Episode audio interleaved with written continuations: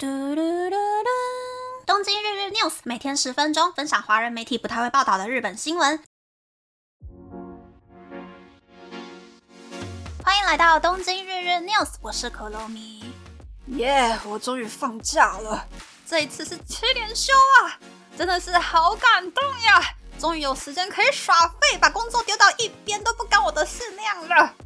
啊！不过呢，今天要去看全川石花的展览会。据说这一次的地点是好不容易每一栋房子都盖好了的虎之门之丘楼上四十几楼的美术馆吧，感觉应该是跟六本木之丘一样，看完展览之后还可以顺便眺望远方的风景的那一种感觉。然后我已经想好，早上去看展，中午去超市把一个礼拜份的青菜都买好之后，下午吃个饭，把开始需要爬到 T 位上面才可以打扫到的地方都弄干净之后，再把绝对不会再用的咒雨伞之类的大型垃圾通通都丢掉，然后我就真的是可以躺着摆烂了。想想都觉得好幸福哟。那么，那么开始介绍新闻喽。先来说前几天讲过的高岛屋蛋糕的整理吧。高岛屋昨天开记者会表示说，那个日币五千四百元的草莓蛋糕，今年其实是第二年开卖。蛋糕工厂之前是花两个礼拜把所有的蛋糕都完全冷冻之后，请黑猫宅急便把蛋糕送到日本各地去。但是今年因为草莓进货的日程比较晚，蛋糕只有在工厂冰二十到二十五个小时，还没有完全冰冻就出货了。蛋糕没有完全冷冻就出货这件事情呢，工厂事前没有和高岛屋以及花了一年时间开发蛋糕的主厨报备，工厂也没有测试过蛋糕其实需要花多少个小时才可以完成冷冻。最后呢，出货的两千八百七十九个蛋糕之中，就有八百零七个蛋糕支离破碎。高岛屋其实在事发的第一天就挨家挨户打电话询问客人收到的蛋糕长怎样，也无条件帮拿到王虫蛋糕。的客人退钱，甚至呢，如果客人有需求的话，高岛屋的员工还会搭两个小时的电车，亲手将新的蛋糕送到客人家里去。不过这一件事情呢，也让开发蛋糕的横滨的某间法国料理店的主厨伤透了心。主厨已经宣布说，预计这几天出货的高岛屋合作年菜要停止发售了。嗯，想知道王虫蛋糕长怎样的话呢？可以到 YouTube 或是 Instagram 看有附照片的短影片。我觉得高岛屋的公关处理算是蛮不错的了，有高级百货那一种满满的诚意。但是烂掉的蛋糕真的是太多了，话题的热度完全降不下来。明年应该很多人都不敢在网络上面订冷冻的圣诞节蛋糕吧？那么呢，下一个也是跟经营有关系的新闻。在大阪的某一间由老夫妇经营的章鱼烧店，在上个月贴出了手写的公告，表示说，虽然觉得很对不起客人们，但是因为物价真的是太贵了，所以要把章鱼烧里面的章鱼换成比较便宜的花枝。有客人表示说，没有章鱼的话就不会买了，但是也有客人表示说，其实吃不太出来章鱼还有花枝的差异，所以还是会继续回购。嗯，大家觉得怎么样呢？我是觉得还蛮惊讶的啦，章鱼烧卖不成，你可以换别的东西，为什么要放花枝？我觉得章鱼烧里面没有章鱼的话，就不是章鱼烧了，我一点点都不会想要买，那个叫做伊卡亚 k 了。但是呢，说真的啦，我刚来东京的时候，连锁章鱼烧店八个章鱼烧的价钱大概是日币三百五十元还是四百元左右，但是现在已经。日币五百八十元了，完全不是铜板价，已经比便利商店的便当还要贵了，完全就不是那种吃点心的感觉了。再下一个呢，也是跟经营有关系的新闻，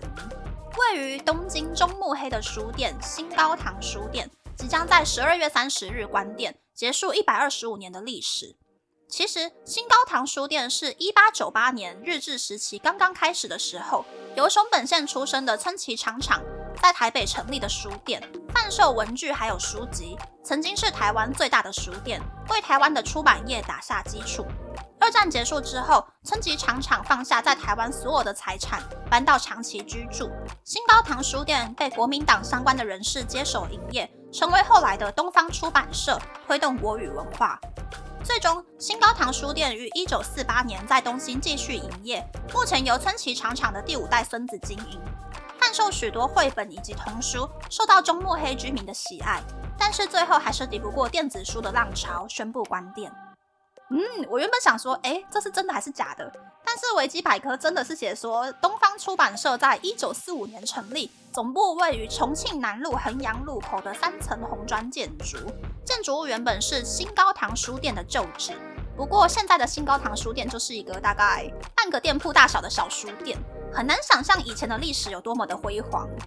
国立台湾图书馆也有一份很详细的资料，介绍了日治时期的新高堂书店。里面写说，新高堂书店在日治初期开店，原本贩售学生用的文具用品。之后日本的移民增加，政府也推动殖民教育，所以开始卖教科书。除了从日本进口书籍之外，也有自己出版词典或者是参考书，是日治时期台湾最大的书店。但是看完这个简介之后呢，我的重点就是，原来参考书这种东西，从日治时期就在荼毒台湾的新兴学子们呀！台湾的学生从一百二十五年前就被迫念书了呢，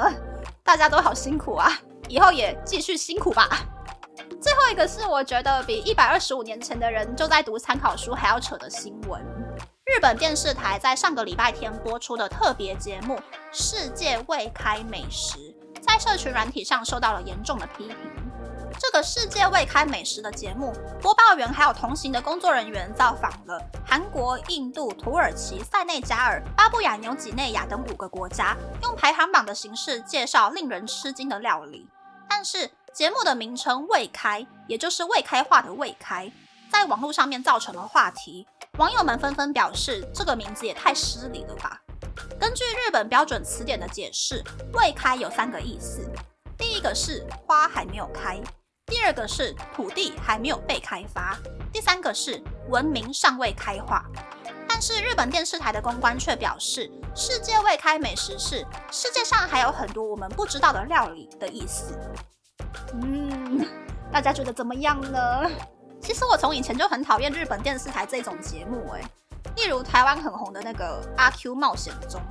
那个节目，我觉得超迷的。虽然它在日本是一个很长寿的黄金时段的节目，可是我就一直很不懂，故意让一个女生扮丑的含义到底在哪里？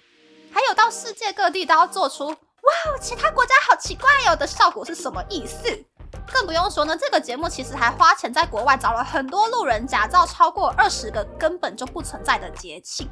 例如啊，在爱尔兰呢，就假造了农业祭典。在辽国假造了桥的祭典，在英国假造道路雪橇祭典，在泰国假造水平的祭典、种田的祭典、盐田的祭典、椰子壳游泳大会、小偷的祭典。泰国整个就被这个节目黑的超级惨的耶！反正我很不解这个节目的操作就是了。所以哦，以后看未来日本台啊，什么世界各地奇奇怪怪虾米挖沟的节目呢，千万不要那么相信节目里面说的都是真的。那么这次的分享就到这边，不知道大家喜不喜欢这样的节目呢？欢迎大家留言和我分享你的想法。喜欢这个节目的朋友，可以在 Apple、Spotify、s o n KKBox、First Story、Mixbox 等 Podcast 平台和 YouTube 订阅《东京日日 News》，多多按赞、评分，或是在 s o n 想要赞助这个节目，还可以在 Instagram 追踪《东京日日 News》Day Day Tokyo 的账号哦。拜拜